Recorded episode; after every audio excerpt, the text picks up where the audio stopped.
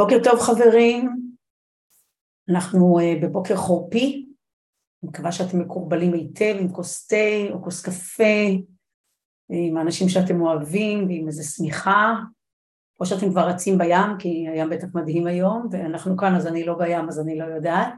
Uh, מה שאני רוצה שנספיק לעשות הבוקר זה להשלים את החלק השני של ההרצאה שבעצם עסקה. אינטרפטציה חדשה על מה שנקרא של התמה הוותיקה יחסית מ-2020 של עולם אמיץ חדש נולד ובהקשר במיוחד למה שנקרא למוסד, אחד המוסדות הכי משמעותיים החברתיים שיש לנו במדינה ולא רק במדינה שלנו וזאת המשטרה. אז יש את החלק הראשון ויש לי הרבה מה להגיד עכשיו ואני רוצה לעשות את זה בפחות משעה אז אני קופצת פנימה ברשותכם. אז ליאור אתה יכול לעזור לי להעלות את המצגת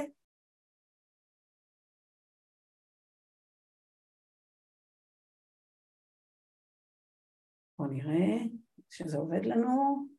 אוקיי, אז אני רק אזכיר שמה שעשינו בפעם הקודמת זה הסתכלנו בעצם על כל ההשפעות של הטכנולוגיה, על כל אחד אה, מהתחומים של חיינו, מה יקרה לגוף שלנו, מה יקרה לדרך שבה אנחנו מנהלים את החיים שלנו, אה, מה יקרה אה, לבית שלנו, מה יקרה לדרך שבה אנחנו ננהל את ההיבטים הפיננסיים שלנו וכן הלאה, אני מזכירה לכולם, חבר'ה, אני לא מומחית לשום דבר, אני תלמידה, אבל תלמידה משתפת, וכל מה שאני עושה נמצא בערוץ יוטיוב, ממליצה להירשם, פשוט תראו שם הכל, ואז אה, יותר קל כנראה לעקוב למי שבאמת רוצה לעקוב. אז בואו כרגע אה, אה, אה, נדבר על איך אנחנו צריכים להיערך בעצם לעתיד הזה שהולך להיות כל כך שונה. אה, אני מאוד מקווה שבקרוב אני אתן לנו הרצאה מעודכנת של קרלוטה פרס שהיא אחת ה... באמת אה, אה, המומחיות, באמת, אני לא אגיד מומחית, היא, היא הרבה מעבר למומחית, היא, היא מנהיגה, היא מנהיגה, הייתי אומרת, לא אגיד רוחנית, אבל בטח במונחים של חשיבה, בנייה של קונספטים, ויש כאן שילוב מאוד מעניין אצלה בין ראייה היסטורית, זאת אומרת יש לה צד של היסטוריונית ומצד שני היא באמת יודעת אשת חזון ויודעת לבנות לאן אנחנו יכולים ללכת ואני אנסה לתת את ההרצאה שלה לגבי למה התקופה הנוכחית היא כל כך קשה אה, כי יש לה אינטרפרציה מאוד מאוד מעניינת בנושא הזה אבל כולנו חווים כרגע קושי מאוד מאוד גדול.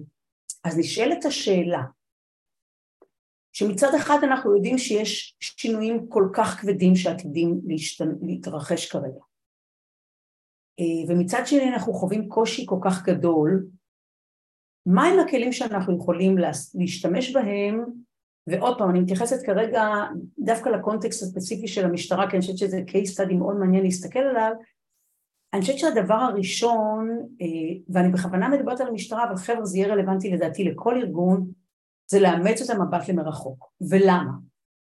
משום שאחרת להערכתי שני דברים עתידים לקרות. הדבר הראשון הוא שאנחנו אה, למעשה נסחף לכאן ועכשיו, לטירניות של הכאן ועכשיו, במיוחד כאשר אה, הוא כל כך מורכב, התחושה היא שהכל נעשה הרבה יותר מורכב, הכל נעשה הרבה יותר מסובך, שזה כמובן הרבה יותר קשה, אה, שלא בהכרח יש לנו את הכלים להשתמש בזה, אה, והיום יום והפרטים הקטנים, והם באמת אה, לוקחים הרבה מאוד מהאנרגיה, ואנחנו חייבים אה, למצוא, ואז למעשה, אם אנחנו מסתכלים על הכאן ועכשיו, אנחנו לא נוכל להבין את הרוחב ואת העומק של השינוי, ולא נוכל להיערך לו להערכתי נכון. Uh, הדבר השני זה כמובן קשור לאופטימיות. כי כאשר אתה מסתכל רק על הכאן ועכשיו, uh, זה יכול להיות uh, מאוד מדכדך, ואז מאיפה נגייס את כוחות הנפש, את המשאבים הרגשיים שנדרשים כדי לבנות משהו יותר טוב כרגע, אוקיי? אז אני חושבת שהסיפור של לאמץ את המבט למרחוק, וכבר דיברנו על זה לא מעט, על להסתכל שבעה דורות קדימה, לשאול מה יהיה טוב, מה שנקרא, לנכדים של הנכדים, סליחה, אני מחלימה משפעת, סליחה, לנכדים של הנכדים של הנכדים שלנו. עכשיו אני חושבת שעוד דבר קורה כאשר אנחנו מאמצים את המבט למרחוק ואנחנו לא חושבים עליו, זה פתאום יש שקט. שמסתכל ממש ממש רחוק אל עבר האופק, הרעשים של הכאן ועכשיו לאט לאט נחלשים. תחשבו על זה כמו לעלות לפסגה של הר גבוה, יש לנו הרים נפלאים בארץ, ולא רק בארץ כמובן, ואנחנו יושבים מלמעלה, איזשהו, על איזושהי פסגה של אחד מהרי הכרמל שלנו, הרי ירושלים, וכשאנחנו יושבים שמה, ואנחנו כבר לא שומעים את הרעש של המכוניות ואת הצפירות וכן הלאה, השקט הזה הוא גם מרפא, אבל הוא גם מחזק. אז הסיפור הזה של לאמץ את המבט למרחוק, לעלות על איזושהי פסגה, להסתכל מאוד רחוק קדימה, היא בעיניי דבר ראשון הכלי הכי חשוב. והמשמעות הפרקטית של הדבר הזה היא שכאשר אנחנו יושבים אנחנו צריכים לקבל החלטות מז'וריות. לדעתי אנחנו צריכים לבחון את ההחלטות האלה ולשאול את עצמנו האם הן באות לשרת את הכאן ועכשיו בלבד, באופן בלעדי, באופן חלקי או בכלל לא. עכשיו אני לא חושבת שאין החלטות שצריך לקבל אותן כאן ועכשיו. מישהו מגיע כרגע עם התקף לב לבית חולים, צריך לטפל בהתקף לב שלו עכשיו, אין בכלל ספק, כן? או אם מישהו חולה, הוא צריך כרגע לקחת תרופה. אבל ברגע שאנחנו ממסגרים את ההחלטות, ואנחנו מסתכלים על המכלול של ההחלטות, ואנחנו אומרים, רגע, אלה החלטות שהן כאן ועכשיו הן כנראה הרבה יותר טקטיות בעצם הגדרתן. ואני מסתכל רחוק, אני מתחיל לקבל החלטות שהן אסטרטגיות, אז אם יש לנו פול של החלטות ואנחנו אומרים, אוקיי, ההחלטות הטקטיות זה 20 אחוזים ו-60 אחוזים, 70 אחוזים זה בינוני, מה שנקרא לטווח הבינוני, ו-20 אחוז זה לטווח המרחוק. איזה זה שאנחנו מתחילים למסגר ולשים את ההחלטות האלה בקטגוריות מהסוג הזה, זה מאפשר לנו לדעתי לבחון האם באמת זה המקום שההחלטות האלה צריכות להיות, ואם הן צריכות להיות החלטות לטווח ארוך יותר, אז אולי אני צריך גם לשנות את ההחלטה. אז זה מודל שאני חושבת שיכול מאוד מאוד להיות פרקטי והוא מאוד יכול לעזור לנו. אוקיי. עכשיו, אה, אה, דיברנו קצת על עולם הרפואה, אבל הוא כל כך מרכזי בחיים שלי האישיים, אז לכן אני, אני רוצה גם לדבר כרגע על חזרה לשאלת המקור. זאת אומרת, אנחנו מתחילים להיערך להסתכל לחוק, אנחנו מבינים שהעולם משתנה, ואז השאלה הבאה שאנחנו נשאל את עצמנו, אז מה התפקיד שלנו? כי אם הכל הולך להשתנות, אז התפקיד שלנו יכול להשתנות. אוקיי? למשל, התפקיד של הרמזורים בתקופה של רכבים אוטונומיים יהיה אותו תפקיד? אני בכוונה לוקחת דוגמה מאוד מאוד פרוזאית, או שהתפקיד יהיה שונה. ובעולם הרפואה למשל, תראו, לאורך אלפי שנים, אה, עולם הרפואה, מה שהוא היה מסוגל לעשות בזכות הטכנולוגיות, בזכות הידע שהיה, זה לרפא אולי. אבל כשיש לנו טכנולוגיות כל כך אה, אה, רבות עוצמה, וכל יום אנחנו מתעוררים לידיעות חדשות לגבי דברים מופלאים שקורים בעולם העבודה, סליחה, בעולם הרפואה, אז אנחנו יכולים כרגע לשאול שאלה לגמרי אחרת. האם התפקיד של הרופאים, התפקיד של המערכת הרפואית שלנו הוא לרפא או למנוע חולי? עכשיו אפשר להתווכח על השאלה הזאת, אפשר לדון בה, אבל עצם זה שאתה בא ואתה חוזר מחדש ושואל מה התפקיד, אני חושבת שזה כבר מגדיר אחר כך אסטרטגיות פעולה שונות. זאת אומרת, מה שאני מנסה לרגע אחד גם להגיד, אני מה שאני מנסה להגיד זה שכל אה, אה, תהליך או כל, הייתי אומרת, אה, הצעה שאני שמה כרגע על השולחן, אני חושבת שאנחנו לא צריכים לראות אותה בפני עצמה, זאת אומרת, זה צריך להיות סט של כלים שהם משולבים. כי אני מתחיל להסתכל רחוק, אני שואלת את עצמי מה תפקיד הרפואה, אני חוזר ומסתכל רחוק ואומר, רגע, אז רגע, אז מה התפקיד של הרפואה יהיה בטווח הבינוני, או מה יהיה בטווח הארוך? זה נותן לנו, ההתבוננות בטווח הארוך, היא מאפשרת לנו לעשות framing, ואז בתוך הדבר הזה אנחנו יכולים להכניס, אוקיי, אז מה התפקיד? או מה צריך להיות הטרנזקשן, מה צריך להיות המעבר מזה שתפקיד הרפואה הוא לרפא, לרפא לזה שהתפקיד שלה למנוע. ומצד שני איזה קומפוננטים תמיד מההיבט של לרפא אנחנו תמיד נשמור. או איזה אלמנטים כרגע מתהליכי המניעה ניתן כבר היום להתחיל לבנות כהתחלה של roadmap לאן אנחנו הולכים בעתיד. אז זה לא, זה נשמע כמו שאלה מאוד מאוד תיאורטית, אבל בעיניי היא מאוד מאוד פרקטית, ואני רוצה לרגע אחד לחבר את זה כרגע גם, תכף אנחנו נדבר על תפקיד של המשטרה, אבל לפני זה אני רק רוצה לתת כמקור השראה, דיברתי על זה גם פעם קודמת, אבל חשוב לחדד, זה בעצם את עולם החקלאות. ו, ו, ואנחנו יודעים כרגע שעולם החקלאות הוא גם כן הולך לעבור מהפך אדיר. המקצוע הזה שהוא אחד המקצועות הכי בעלי רמות הסיכון הגבוהות ביותר, אנחנו נתונים שם לחסדי הטבע, אנחנו, אה, אה, אנחנו מה שנקרא צריכים להתמודד עם פגעי מזג האוויר, עם מחלות, עם אה, מזיקים, עובדים הרבה מאוד שעות עבודה קשה בשדה, אנחנו הולכים להיות במקום אחר לגמרי. אנחנו הולכים להיות במקום אחר לגמרי שהחקלאים ישבו ב-vertical farming או בכל מקרה במערכות מאוד מתוקמות וישלחו את המכונות לעשות חלק גדול מהעבודה ויוכלו להתגונן מפני כל דבר, יוכלו לייעל את כל התהליכים. אנחנו מדברים על שיפור ברמת היעילות שלנו בפי 150 עד פי 300 בעולם החקלאות, מכל דונם מה שאנחנו נוציא. עכשיו, מה שהם יצטרכו ללמוד יהיה שונה, מקורות ההנאה שלהם יהיו שונים. ואנחנו חייבים את זה, כי אנחנו צריכים להיערך להכיל, עד, עד 2060 אנחנו צריכים להכיל עוד 800 מיליון נפש. אני רוצה להזכיר לנו שאנחנו חצינו בחודש שעבר את הרף של שמונה מיליארד, מיליארד איש, אה, אה, מזל טוב לכולנו מה שנקרא. אז הסיפור הזה של ענף שהוא הכי, מה שנקרא, אחד הכי מסורתיים, הכי ותיקים שיש לנו שמשנה את פניו, וכמובן זה כמובן יגרום גם לנהירה של אנשים אחרים לגמרי לתוך התחום הזה. זאת אומרת, יכול להיות שכל המודל תחרות בשוק הזה עתיד להתחרות בגלל שהולכים להגיע לשם למעשה אה, אנשים אה, אה, שונים לחלוטין ממה שכרגע נמצאים בו. זאת אומרת שזה, ויכול להיות שזה הכרחי אפילו גם בשביל לקדם אותו. אז אנחנו באים ואומרים, אוקיי, אנחנו מסתכלים רחוק, אנחנו שואלים את עצמנו את השאלה, מה צריך להיות התפקיד שלנו, ואם מה שנקרא, התפקיד שלנו משתנה, זה אומר שה-code of conduct שלנו, הדרך שבה אנחנו מתנהלים, גם היא צריכה להשתנות, כי אחרת אנחנו לא, אנחנו לא יכולים לשרת את התפקיד החדש שיש לנו, והוא לא מאפשר לנו בעצם את ההיערכות לטווח הארוך. אתם רואים, זה, זה אבני בניין שכל הזמן אנחנו לשחק איתן, וכל פעם אנחנו יכולים לחזור אליהן.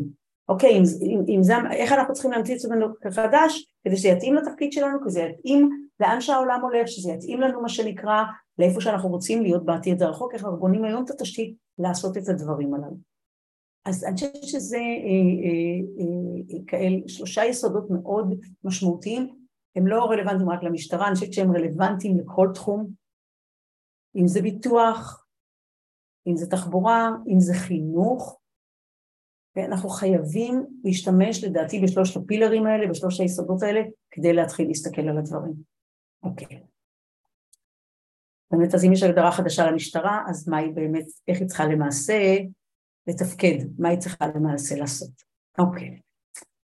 אז עכשיו אה, אני שמה תמות שלי, מה שאני מאמינה בו, לא חייבים לקבל את זה כמובן, מה יכול להיות למעשה שינוי בתפקיד אה, המשטרה, וכל דבר כמובן פתוח לדיון.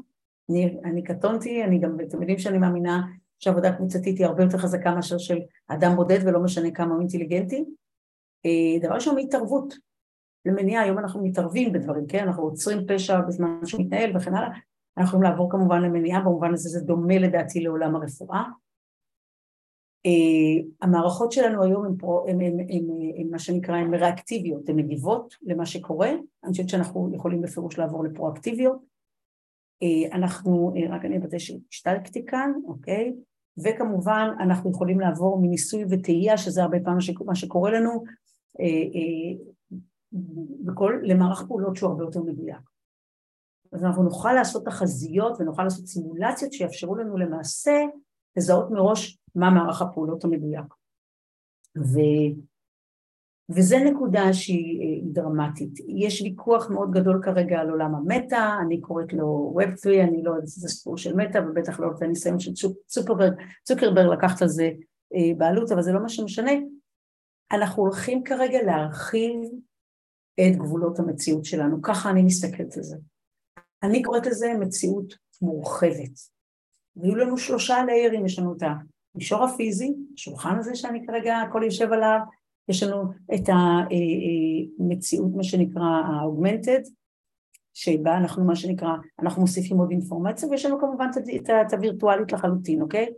אנחנו עוברים מעולם שהוא פיזי, היום אנחנו נמצאים בעולם שהוא פיזי דיגיטלי ואנחנו נעבור לעולם שהוא דיגיטלי בלבד בחלק מהזמן. זאת אומרת, המשטרה תצטרך למעשה להתחיל לפעול בשלושה עולמות בו זמנית. אז נכון שאנחנו כבר יודעים היום שיש אה, אה, אה, פרצי, אה, מה שנקרא, פשעי סייבר ובפירוש נמצאים שם, אבל אני חושבת שהמשקל הולך להיות שונה לחלוטין. אז מה זה אומר על איך אנחנו מבצעים את התפקיד שלנו? מה זה אומר לגבי מי האנשים שאנחנו קולטים? מה זה אומר לגבי מערך התפקידים שהם צריכים למלא? מה זה אומר לגבי מוטת השליטה שלהם? אני חושבת שיש כאן אה, אה, הרבה מאוד שאלות שצריכות להישאל אם זה מה שאנחנו הולכים לעשות. אוקיי. אז אני רוצה קצת לדבר על אה, מה שנקרא, מה אני חושבת שאנחנו צריכים לעשות. אנחנו חייבים להפסיק לחפש את התשובות. אני מדברת על זה הרבה, אני חושבת שזה קריטי יותר ויותר. אני חושבת שהנטייה שלנו, של כולנו, כולל אותי, לחפש תשובה, להחליט על בסיס האינטואיציה שלנו וכן הלאה שהיא מספיק טובה, ולרוץ לשאלה הבאה. ואני חושבת שאנחנו מפסידים את העושר העמוק ששאלות יכולות להביא לחיים שלנו. עכשיו, אני חושבת ששאלות טובות באמת מחייבות אותנו לעצור. כי אין לנו תשובות מוכנות. אין לנו תשובות מוכנות. עכשיו, אני חושבת שזה נפלא, כי כשאין לנו תשובות נכונות, מוכנות, אנחנו יכולים להתחיל לחקור. וכשאנחנו מתחילים לחקור, אם אנחנו באים עם הרוח הנכונה בעיניי, יכול לקרות לנו משהו עוד יותר מופלא, שהוא חד משמעית בניגוד לתפיסה של יעילות תפעולית, וזה שאנחנו נלך לאיבוד.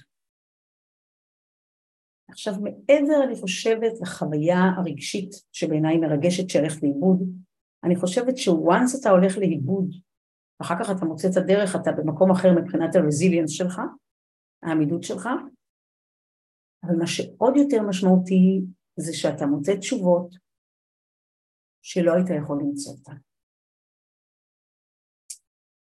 בעולם שנע כל כך מהר, בקצבים כל כך מהירים, בסיטואציה שיש לנו בלי סוף אינפורמציה, אני חושבת שדווקא העצירה כדי לאפשר התבוננות, כדי לאפשר חשיבה, כדי לאפשר, באנגלית זו מילה נהדרת, קומפלנטיישן, אני לא יודעת, קומפלנטיישן, אה, סליחה, זה הערעור, סליחה, הערעור העמוק הופך להיות, יהפוך כלי כל כך קריטי, אני לא יודעת אם אתם יודעים, אבל עכשיו יש למשל אה, אה, אחד הסטארט-אפים שאני מאוד אוהבת, ואלף נדמה לי קוראים לו, בעצם הוא טוען, המנכ"לים אומרים שאסור להם להפריע לאנשים שלהם לעשות עבודה עמוקה, ולכן אין כמעט ישיבות, יש אולי ארבע ישיבות בשבוע. ומותר לאנשים לשים שלט, אני עכשיו לא פנוי, אני עסוק בעבודה עמוקה. אז זה מאוד מאוד מאוד מעניין. עכשיו זה דבר, זאת אומנות שהייתה לנו, ואנחנו שכחנו אותה. אנחנו, ברגע שהתחלנו כולנו להשתמש בגוגל, אני חוטאת בזה בדיוק, אנחנו נוטים להסתפק בתשובות שגוגל נותן לנו. ואני חושבת שצריך להסתכל על התשובות של גוגל כנקודת מוצא ושאלת שאלות יותר טובות. אוקיי, אני רוצה להתקדם. אוקיי. אני מדברת הרבה מאוד על הסיפור של mindset מחשיבה ליניארית לחשיבה אקספוננציאלית, ושמעתם אותי מדברת על זה לא מעט. אני רוצה אבל לחדד למה זה כל כך קריטי כרגע. אני רוצה קודם אבל להראות לכם, אני רק אזכיר למי שאולי לא שמע, סליחה. חשיבה ליניארית מניחה, היא החשיבה הקלאסית שלנו, היא חשיבה שמה שנקרא התפתחה כשעוד היינו בסוואנה, ושלמעשה כל מה שיכול היה להשפיע עלינו היה מה שנקרא במרחק של יום, ובעצם זה אומר, ומה שנקרא, והקצב של השינוי היה מאוד מאוד איטי. זאת אומרת, האתמול היה מאוד דומה להיום, והמחר היה מאוד דומה להיום. אז היה ניתן להניח שמה שאני יודע שומר עליי. בעולם שבו הטכנולוגיה נעה כל כך מהר, הפער המרכזי בינינו ובין הטכנולוגיה זה הקצב, חשיבה אקספוננציאלית זה אומר בחזקה, זאת אומרת 2, 4, 6, זאת אומרת זה לא חשיבה ליניארית, זה לא כל צעד שווה למשנהו. בכזה מקרה, המחר מאוד שונה מהיום. אז אם אני רגע חוזרת לראייה למרחוק, אתם זוכרים? ואני שמה לידה את החשיבה האקספוננציאלית, שבעצם מאפשרת לי להבין איך העולם ייראה. זאת אומרת, זה לא רק להגיד, אוקיי, אני אחשוב שבעה דורות קדימה, אלא זה גם מאפשר לי להבין איך העולם ייראה שבעה דורות קדימה. הוא לא חשוב שלושה דורות קדימה, זה לא כל כך משנה. העיקרון הוא, זה שני כלים שמשלימים את עצמם, זאת אומרת, החשיבה למרחוק וההבנה איך העולם כנראה עשוי להיראות, ולא שלמישהו באמת יודע, אבל זה מאפשר לנו להבין. אנחנו אומרים, אם זה הקצב היום, אוקיי, אם היום זה הקצב, איך זה יהיה בעתיד. זה הסיפור.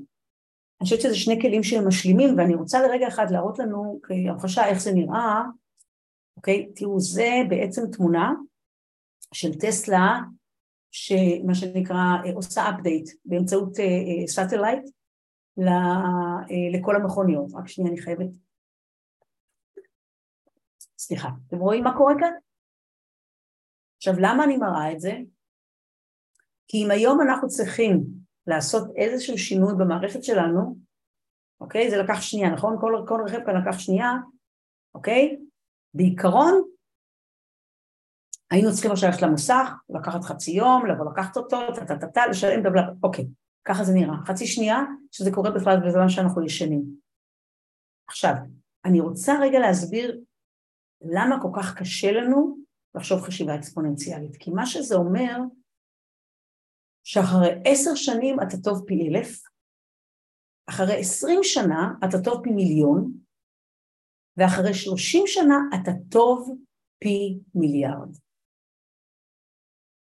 המוח האנושי אין לו יכולת להכיל את זה. מה זאת אומרת שכשאני בת שלושים אני במקום מסוים ואחרי ש... ובגיל שישים אני אהיה טובה פי מיליארד? אין לנו את הקפסיטי, אנחנו לא יודעים, אין לנו את, ה, היכולת להבין את זה מנטלית, להכיל את זה מנטלית.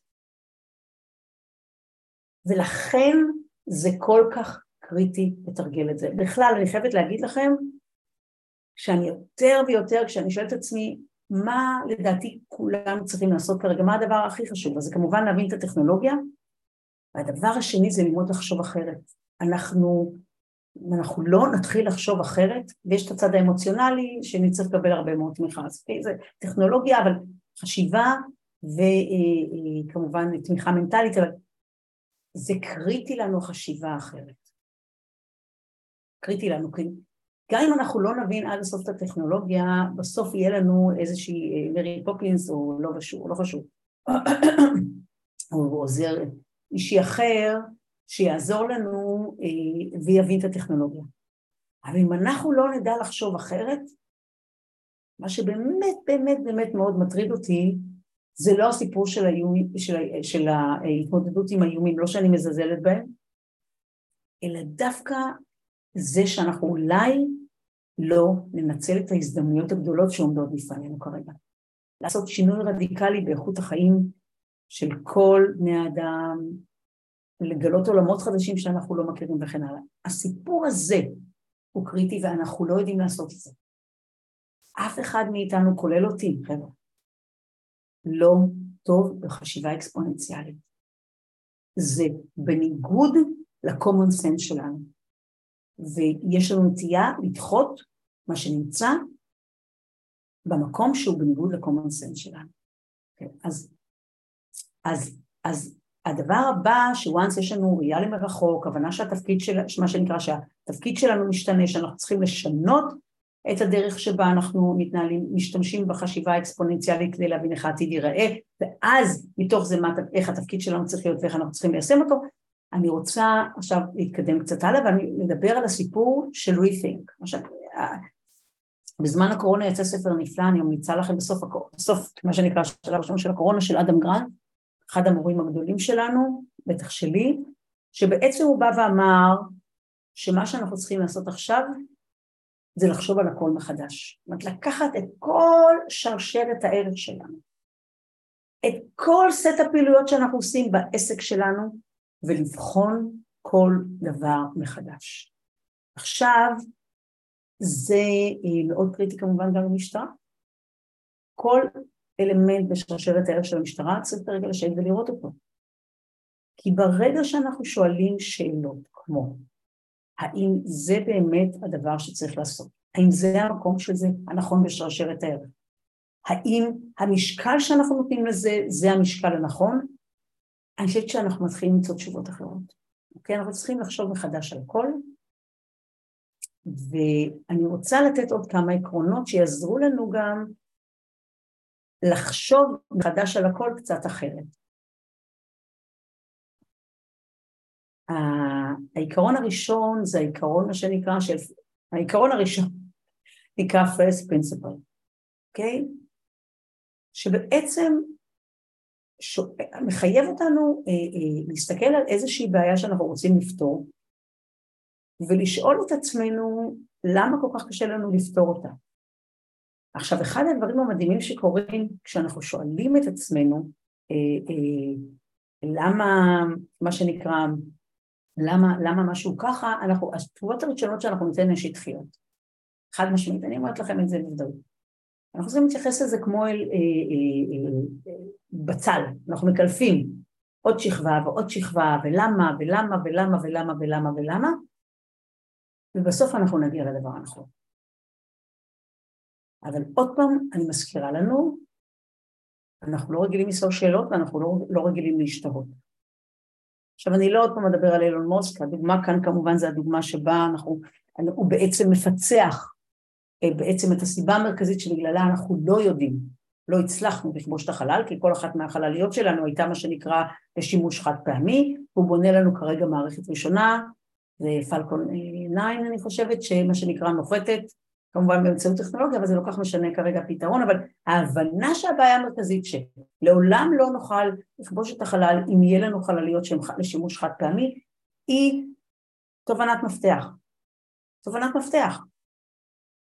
אותה תובנה שהובילה אותו כאשר אה, הוא היה צריך לטפל בסיפור, החליט שהוא מטפל בנושא של מה שנקרא אה, המשבר האקלימי ומזיז את תעשיית הרכב מכלי רכב אה, שנשענים על שימוש בבנזין ודיזל לרכבים חשמליים, והיה קל יחסית, אני מאמינה, לא הייתי בחדר, להניח שזה, אה, שקשה להזיז את זה משום שזה לא המודל העסקי של החברות, שיש, אה, אני יודעת מה, לובי מאוד מאוד חזק של יצרני הנפט שלוחצים, שהמדינות מרוויחות הרבה מאוד מיסוי, זאת אומרת, מה בדיוק אותה, זאת אומרת, כשאנחנו מדברים על שינוי כל כך רדיקלי, מה יהיה הדבר שאם אנחנו לא נטפל בו, השינוי לא יתקיים? והתובנה העמוקה שהבעיה המרכזית זה התפיסה השלילית של כלי רכב חשמליים על ידינו, על ידי הצרכנים הסופיים, כן?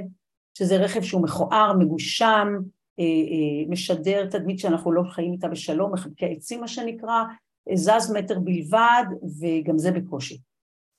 ואז הפתרון, אם זאת הבעיה, הוא כמובן פתרון רדיקלי והוא בעצם עושה flipping לתפיסה שלנו של מה זה רכב חשמלי, על ידי זה שהרכב הראשון שהוא שם כרכב חשמלי הוא רכב שנראה מרשים ביותר, נשען עליו טיפוס של רכב ספורט, ולמעשה, אם אני, לא, אם אני לא טועה זה לוטוס, אבל יכול להיות שאני טועה, אני לא תמיד זוכרת את הפרטים האלה מספיק טוב, ואז מתחיל השינוי. השינוי לא מתחיל מהתעשייה, לא מתחיל לא מהממשלה, לא מתחיל מלובים כאלה ואחרים. כי אנשים אומרים, אני רוצה כזה רכב, אני רוצה משהו שנראה כזה כל כך טוב, אני רוצה רכב שהחוויית נסיעה שלו היא אחרת. כל מי שאי פעם נוסע בטסלה אומר, אין מה להשוות בין טסלה לבין רכבים אחרים, אוקיי? Okay? אז כשאנחנו חוזרים לשרשרת הערך ואנחנו אומרים מה כאן תקוע, בואו ננסה להשתמש בחשיבת עיקרון.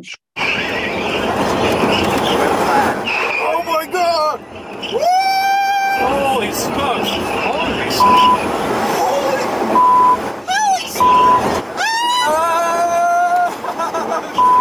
my god! Oh my, oh my god!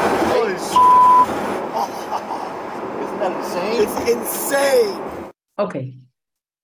הסיפור כאן הוא סיפור מאוד נחמד, כמובן מי ששמעתי כבר מספרת אותו, אבל אה, אז תסלחו לי, אבל אני רוצה להתמקד בהיבט אחר. מה שקורה כאן, אילון מאסק מתעורר בוקר אחד ואומר לעצמו שבעצם מה זה, איזה מין דבר זה שהרכב שלו לתוך 30 שניות מגיע ל-250 קמ"ש, ומה שהוא עושה הוא כותב למהנדס שלו, המהנדס עונה לו אחרי כמה זמן, ואחרי כמובן בוקר אחד מתעוררים כל בעלי הטסלה, ומה שמחכה להם זה הודעה שמהרגע הזה ואילך יש להם אה, אה, מה שנקרא אפליקציה חדשה שיורידו אותה באוטו וכולם יכולים לנסוע 250 קמ"ש בתוך אה, שתי דקות, מה שאומר לנו כמובן שטסלה היא כמובן אפליקציה על גלגלים כי ככה אתה יכול לשנות. עכשיו זה סיפור נחמד, אבל מה שאני רוצה כרגע שנדבר עליו ונלמד אותו זה העובדה שכל פעם שאנחנו שומעים כזה דבר, הדבר הבא שאנחנו צריכים לשאול את עצמנו, מה תהיינה ההשלכות במעגל שני, מה שנקרא unintended, הלא צפויות, אפילו לא מכוונות, מה שנקרא ברמה, מה יהיו הגלים, האדוות, סליחה, של כזה שינוי. כי אם למשל באמת אה, טסלה זה אפליקציה על גלגלים, אבל אני יכולה כל היום לשדרג אותה, אז למשל אה, כל המודל העסקי של אה, חברות הליסינג למיניהם, כן, שיצרו תובנה, כן, קולקטיבית שאנחנו צריכים להחליף, רכב, סליחה, כל שלוש או ארבע שנים, כי אחר כך הרכב מתחיל מה שנקרא, מה שנקרא, יש ירידה בביצועים שלו וכן הלאה, זה סיפור אחד, זה בכלל לא יהיה רלוונטי בכלל, נכון? שלא לדבר על זה שאם הרכב שלי זה אפליקציה על גלגלים, כמות החלקים שנשחקים בו אה, היא, היא מה שנקרא היא הרבה יותר קטנה. הדבר הבא למשל כדוגמה זה העובדה שאני אה, היום כשאני קונה רכב ואני מסתכלת על ההיבט הכלכלי אז אני אחשוב על שלושה מספרים, כן? וכמה זה עולה לי, מה תהיה, מה תהיה עלות התחזוקה ואחר כך כמובן מה יהיה מחיר המכירה והתפיסה היא כמובן ש, ש, מה שנקרא שמחיר המכירה, דבר ראשון לא משנה איזה רכב אני קונה, יהיה יותר נמוך. מאשר המחיר, זאת אומרת שהערך הכלכלי של הרכב שלי הוא הגבוה ביותר ביום שבו קניתי אותו ומשם מה שנקרא השאלה אם הירידה היא כזאת או הירידה היא כזאת, כן? זאת אומרת כמה, כמה מה שנקרא, כמה, כמה, כמה, כמה, כמה זה תלול וכן הלאה והשאיפה של כולנו כמובן זה לקנות רכב שהירידה תהיה מינורית, כן? אבל אם יש לי רכב שאני כל הזמן משדרגת אותו, האם הנחת היסוד הזאת עומדת במבחן המציאות? האם זה אומר שהיום אנשים יקנו רכב ויחזירו אותו עשר שנים? מה זה אומר לחב... על המודל העסקי של חברות הליסינג? אני חייבת לספר לכם שלא מזמן, אני לא אגיד מי ואני לא אגיד מה כמובן, ביקשו ממני לדבר עם חברה שמתעסקת בתחום של הלוואות לרכב. אה, והיה כעס מאוד גדול עליי. כי כשדיברתי איתם על הדבר הזה ובעצם ערערתי להם את הנחת היסוד הבסיסית שכל עסק שלהם בנוי עליו. אז הביטוי של ההתנגדות לשינוי היה זה שמה שאני אומרת לא מקובל עליהם, שזה בסדר, זה זכות של כל אדם לחשוב אחרת, אבל ראיתי אז את העוצמה של המערכת החיסונית וחוסר הרצון אה, להבין שאולי איום מכיוון שהוא לגמרי לא, החברה מאוד רווחית והכל נפלא ונהדר, למה אני צריך לחשוב אחרת אפרופו? אז זה סיפור קריטי. עכשיו אני חוזרת רגע להתחלה שלנו, זאת אומרת אנחנו מסתכלים למרחוק, אנחנו משלבים את זה עם החשיבה האקספוננציאלית שאנחנו מבינים כמה, איך זה הולך להיראות, כן? להבין את זה, ואנחנו מתאמנים בזה. אנחנו מבינים שהתפקיד שלנו הולך להשתנות ואנחנו מבינים שאנחנו צריכים לשנות את הערך שבה אנחנו משנים עכשיו, אבל כל שינוי יש לו עוד השלכות. ואנחנו, מה שכשאנחנו עושים שינוי בשרשרת הערך שלנו, אנחנו צריכים להתחיל לשבת ולחשוב מה עשויות או עלולים, מה עשויים או מה עלולים להיות מה שנקרא אה, אלמנטים נוספים שיושפעו ומה עשויות להיות או עלולות להיות המשפעות. נורא נורא נורא נורא קריטי. נורא נורא נורא קריטי. כרגע אנחנו לא עושים את זה, אוקיי? אז אנחנו צריכים שיהיה לנו זה גם, עוד, גם חשיבה ולראות, תראו, זה אחת הטענות הקלאסיות של מי שמתעסק בהיסטוריה של המהפכות הטכנולוגיות, שלמעשה במהפכה התעשייתית, או אחר כך עם הכנ"ל וכן הלאה, אף אחד לא חשב מה עלולות להיות השלכות השליליות. ומה שיפה כרגע, בעיניי לפחות, זה שיש לנו אנשים כל כך חכמים כמו פייפיילי וז'נבייב בל וכן הלאה, שיושבים כרגע ואומרים מה עלולות להיות ההשלכות הלא רצויות של תכנון לא נכון של המערכת של בינה מלאכותית ואיך אנחנו מוציאים את זה רק מהידיים רק של הטכנולוגים, כן? כי הם עלולים לעשות נזקים, כי הם לא, אין להם ראייה של 360 מעלות, זה גם לא התפקיד שלהם. הסיפור הזה יהיה מאוד קריטי, ומה שזה אומר לנו עוד, שכדי לעשות את החשיבה על השפעות ממעלה שנייה ושלישית, אנחנו צריכים את בעלי העניין שלנו בחדר, כשאנחנו חושבים על כל שינוי. אנחנו צריכים להביא אנשים שחושבים אחרת מאיתנו, שרואים דברים אחרת מאיתנו, שנמצאים אולי בפריפריה חברתית ביחס אלינו, שאולי חווים את העולם אחרת. כי הם, דרך אגב, עשויים להיות, עלולים להיות הכי מושפעים משינויים שאנחנו עושים. עכשיו, גם בתוך הארגון שלנו, כשאנחנו עושים את זה, אנחנו חייבים להביא אותם. כשהמשטרה עושה את זה, חד משמעית היא צריכה לעשות את זה. אני מדברת תמיד על זה שצריך לאמץ את הטכנולוגיות המאפשרות. אה, אה, אני לא צריכה להרחיב על זה יותר מדי כרגע, אני אתן כמה דוגמאות, לא מעבר, אני ארצה עוד לתת כמה מילים, לומר כמה מילים גם על העיצוב הארגוני החדש, וקצת על שיתוף פעולה אם נספיק, אם נראה מה אנחנו נספיק. אז קצת לגבי הכלים של הבינה המלאכותית, אז אה, אני חושבת שהנושא של ה prediction הוא קריטי עבור המשטרה, אני חושבת שאנחנו צריכים יותר ויותר להיעזר.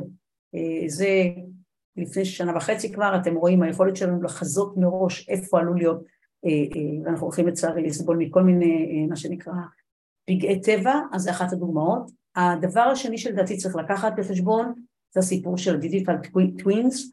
אני מזכירה שלפני כחודש נתתי הרצאה שלמה על הנושא של ה digital twins, אני ממליצה ללכת לראות אותה, לא בגללי, היא נשענת על הרצאה שבנה אמין טופני, אחד המורים המופלאים שלי, ובעצם האסן של זה בא ואומר שלכל דבר אנחנו יכולים לבנות כרגע תואם דיגיטלי, ואתם זוכרים שדיברנו על זה שאנחנו יכולים לעבור מפעולות של ניסוי וטעייה למשהו שהוא הרבה יותר מדויק, אם יש לנו דיגיטל טווין, אנחנו לעשות תואם, תואם דיגיטלי, אנחנו יכולים לעשות את זה עליו.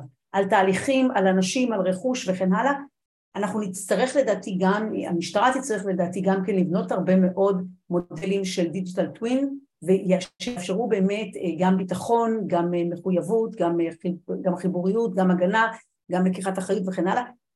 איך הכי יהיה להתחיל להסתכל איפה אנחנו יכולים להשתמש בנושא של ה digital twins. עוד כלים שאפשר להשתמש בהם באמצעות הבינה המלאכותית, זו דוגמה אחת שאני מאוד אוהבת אותה כי אני, יש לי קושי אישי מאוד רב עם אלימות, עם כל סוג של אלימות, אה, ומסתבר שבאוסטרליה, בקווינסלנד, התחילו להשתמש בזה במה שנקרא בבתים אה, של אנשים שאנחנו יודעים שעלולה להיות בו שם בעיה של אלימות אה, משפחתית, דומסטיק משפחתית וביתית, ובקיצור מה שהיה מעניין זה שהבינה המלאכותית ידעה לזהות לפי הבעת הפנים מה רמת האיום והצליחו כרגע, תקשיבו, לחסוך 56 אחוז של תקריות של אלימות במשטרה. אני מקווה שאף אחד שאני מדברת איתו מעולם לא הוכה על ידי בן משפחה שלו.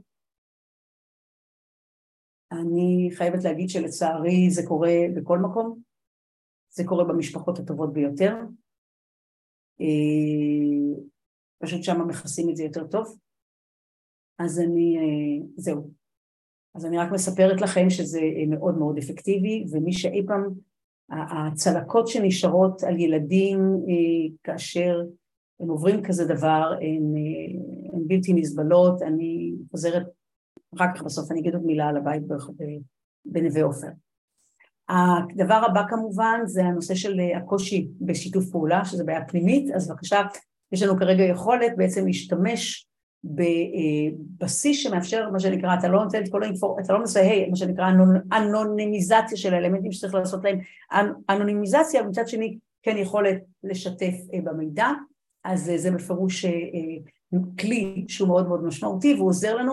זה דבר דרך אגב שבעיניי בכלל אני צריך אותו בין הארגונים השונים ובכלל לפתרון של סיילו דרך אגב בהרבה מאוד ארגונים.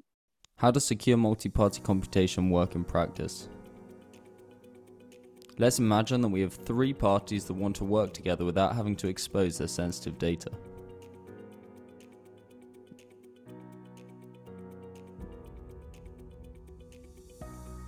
A possible scenario would be for all parties to share their data with a trusted party. This centralized dataset can then be used for different analyses. However, as all the data is centralized in this scenario, security and privacy are hard to achieve. Our solution to this problem is secure multi-party computation. With secure multi-party computation, the same analysis can be done without the need to centralize all the data. First, the data is encrypted locally for each party. As part of the encryption process, the data is partitioned into parts that do not disclose any information. This data is then shared with different servers in the privacy engine. The different servers can run analyses on the still encrypted and partitioned data, thereby being able to extract the same insights as traditional methods, without the same issues regarding security and privacy. אוקיי, אני רוצה שנתקדם. Uh, בבקשה, אני חושבת שזה גם חשוב לארגונים אחרים. Uh, שימוש uh, uh, במשקפיים, משקפי מציאות מורח, מורחבת, יש כאן כתוב בטעות מוגברת, סליחה, של מייקרוסופט, אוקיי? שבעצם מאפשרות, יש שם אפליקציות שמאפשרות שילוב של אובייקטים תלת-ממדיים ומאפשרות ממש שיפור ברמת ביצוע ודיוק.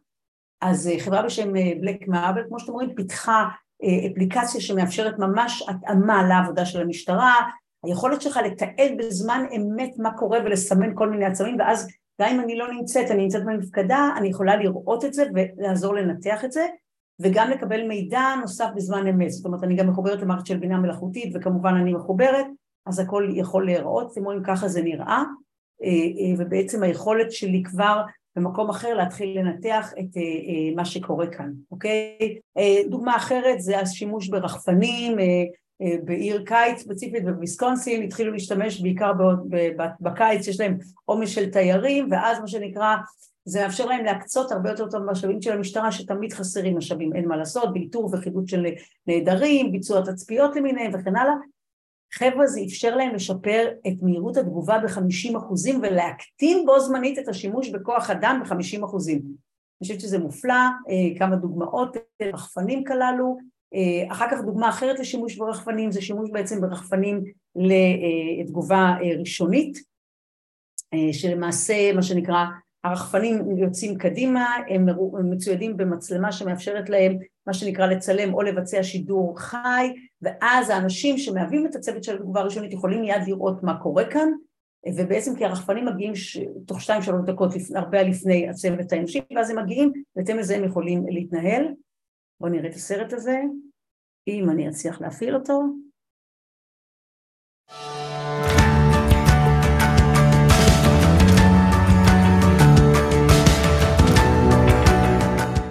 So the Chula Vista Police Department flies drone as first responder. Uh, what that means for us and to the community is we use drones to fly to emergency calls for service. Drones provide invaluable information to officers, sharing with them a visual into what is actually occurring. it makes all the difference to officers, dispatchers, and supervisors making split-second decisions. It's important to have the overall information readily accessible it gives the officers all the information they need to make the best possible decision. I think it's a real benefit to be able to provide information to the officers that helps keep the officers and the citizens safe. And anytime an officer has the ability to get to the scene quicker with more information about what is actually occurring is critical and saves people's lives. We can now have a better understanding where people are and they give us a lot of visual information on what's going on there, if the subject is armed, Think about how important it is to determine whether it's a pencil in someone's hand, a knife, or a cell phone. This is really about de-escalation at its best. DFR is used as a de-escalation tool because it gives us another resource on our tool belt before we approach calls. The fact that we get to know Okay, that's out.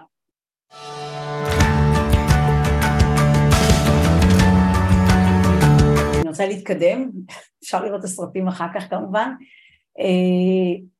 תחנות משטרה חכמות בדובאי, חבר'ה, כבר מ-2018 שם תחנות ללא שוטרים.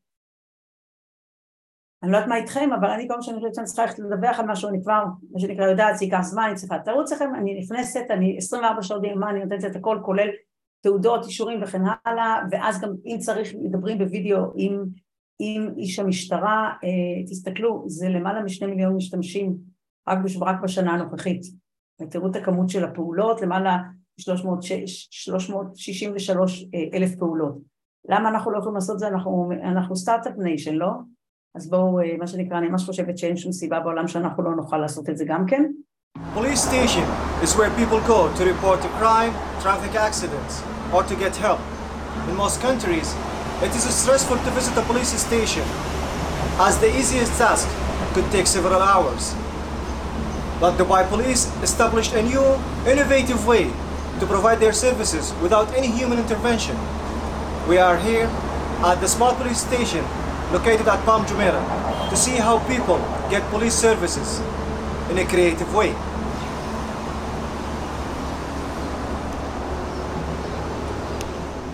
Hi, welcome to the Palm Jumeirah Smart Police Station. Let me just take you on a quick tour to show you what it's all about. The benefit of a smart police station is the fact that we have so many of them located in different areas in Dubai. We have convenient locations. They're open 24 hours, 7 days a week, which makes it easier for tourists and residents to open police complaints. In smart police stations, we have 27 services and 33 sub-services. In addition to this, we have four service points, two of which are confidential booths for opening things such as criminal cases and the higher privacy sort of situations.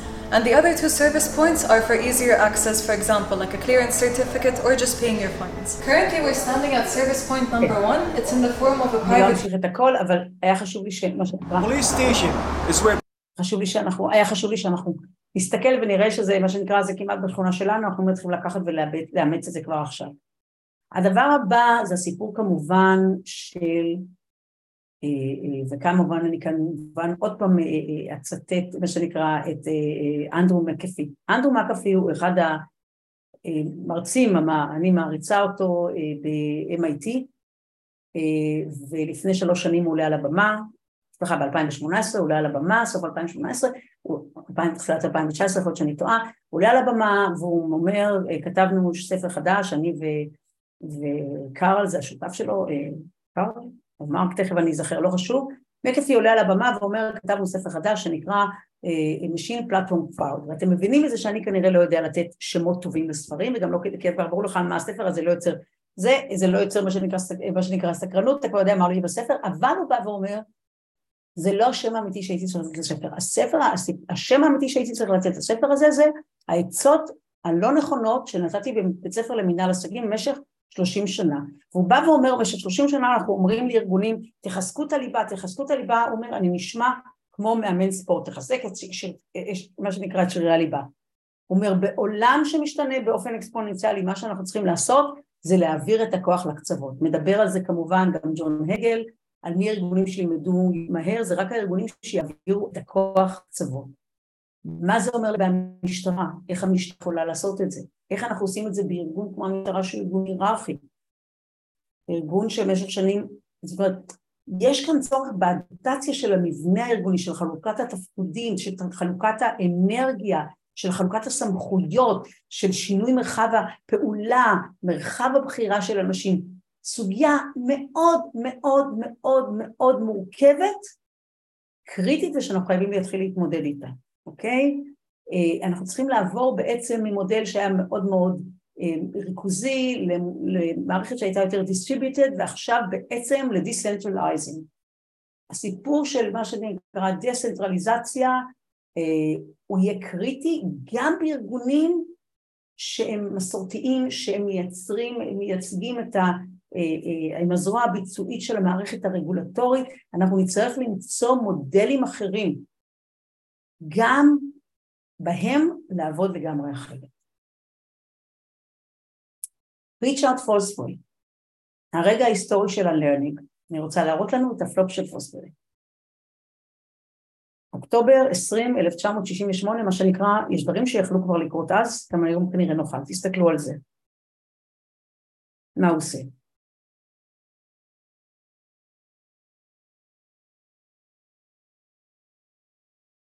קפיצה לגובה. מעולם לפניו, אף אדם אחר לא עשה את זה ככה. פעם ראשונה בהיסטוריה של האנושות מישהו עושה את זה ככה. עד אז היינו עושים את זה ככה. או ככה, אופס, סליחה, או, היינו עושים, אוי אוי אוי, מה קורה לי? או ככה,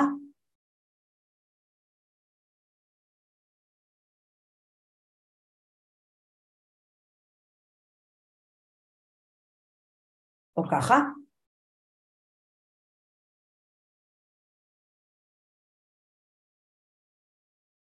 והוא בא, איזה אומץ לב. העובדה שבסוף באמת באמת האנושות משתנה על ידי אנשים בודדים, ותראו את האישה הזאת, היא היחידה שמבינה מה קורה כאן באותו רגע, היא מרימה, כן? מרימה את היד. לקח להם שש שנים לענף, אבל היום אף אחד לא קופץ אחרת, אוקיי? זה נכנס, מה שנקרא, לספר ההיסטוריה של הספורט כולו. אומץ לב של אדם אחד בודד. לעשות את הדברים אחרת. חבר'ה, יש לנו כל כך הרבה יכולות, כל כך הרבה כוחות, אנחנו לא מנצלים אותם. אם אנחנו נהיה רק יותר אמיצים, רק נרשה לעצמנו לחלום חלומות יותר גדולים. בכלל וגם בהקשר של המשטרה, אוקיי? אז השאלה שלי זה כיצד יראה רגע הפולסברי של המשטרה. איך הוא יכול להיראות. זהו. חבר'ה, אני יודעת שכולנו כרגע מאוד קשה לנו. אני חושבת שאנחנו צריכים לחזור ולאמץ את האופטימיות כאסטרטגיה. ככל שיותר קשה, זו כנראה אסטרטגיה יותר נכונה. כי יש לנו הרבה יותר עבודה לעשות. אני לא חושבת שיש לנו הרבה ברירה. אנחנו חייבים לאמץ את האופטימיות כאסטרטגיה כרגע. כדי לקום בבוקר ולעשות את העבודה שאנחנו צריכים לעשות כולנו, גם אני, גם אני. ואנא, סוף שבוע הולך להיות גשום, לא גשום, אני לא יודעת, תשמרו על עצמכם, ואני רוצה רק להגיד שמחר בערב אני הולכת לעשות משהו שמאוד מאוד מרגש אותי, ואם מישהו רוצה לתרום באיזשהו אופן, זה יהיה מדהים. יש ארגון שנקרא הבית ברחוב עופר, זה ארגון שמגיעים אליו ילדים שלצערי הוצאו בצו בית משפט אחרי שהם עברו התעללות כל כך קשה, בגלל זה ראיתם אותי רגע נעצרת כשהסתכלנו על מה שקורה באוסטרליה עם האלימות הביתית. במצב כל כך קשה שאי אפשר לשלב אותם בשום מסגרת. זוג מטפלים מדהימים עם הילדים שלהם, הפכו את הבית שלהם לסוג של בית מקלט לילדים האלה, שנשארים שם עד שהם הולכים לצבא או אפילו אחרי הצבא. אין להם עורף הורי. אולי יש להם משפחה שהם נפגשים איתה, אבל אין להם עורף הורי. כל תרומה, אם זה מוצר, אם זה מכשיר חשמלי, אם זה כסף, אם זה בגדים, מאוד יעזור להם. אה, קוראים לזה הבית ברחוב עופר, אפשר למצוא את זה באינטרנט, עם משהו שאתם מרגישים שאתם יכול לעשות לכם טוב, שיתרום לכם, הילדים הללו שיוצאים כל כך עם כל כך הרבה מסע כבד של סבל עליהם, אז זה יהיה מדהים, ואם לא, אז זה מצוין לא פחות. כל אופציה היא מצוינת בעיניי, תשמרו על עצמכם, תזכרו שיש לנו הרבה הרבה הרבה סיבות להיות אופטימיים. אני לא אתן עוד פעם את ההרצאה כרגע על אופטימיות, אבל אם לא יהיה ברירה בסוף אני גם אתן אותה, כדי לחזק אותנו קצת, אה, אבל תמיד אתם יכולים להסתכל אחורה על ההיסטוריה ולהבין ש... אם ב-1820 רק חמישה אחוזים מהאנושות קמו בבוקר וידעו שיש להם בוודאות מה לאכול, וכל ילד שני מתחת לגיל חמש ידענו שלא ישרוד, וללדת זה היה תהליך מאוד מאוד מסוכן וכן הלאה וכן הלאה. אז כשאנחנו מרגישים שכל כך קשה לנו, אני מציעה גם להסתכל אחורה ולראות כמה התקדמנו ולזכור שככה האנושות מתקדמת. לזכור שלמרות הכל יש לנו מדינה משלנו, מה שלא היה לנו לפני מאה שנה, ולזכור שיש לנו אחד את השני, וזה הרבה מאוד. תודה רבה. סוף שבוע נפלא. יאללה.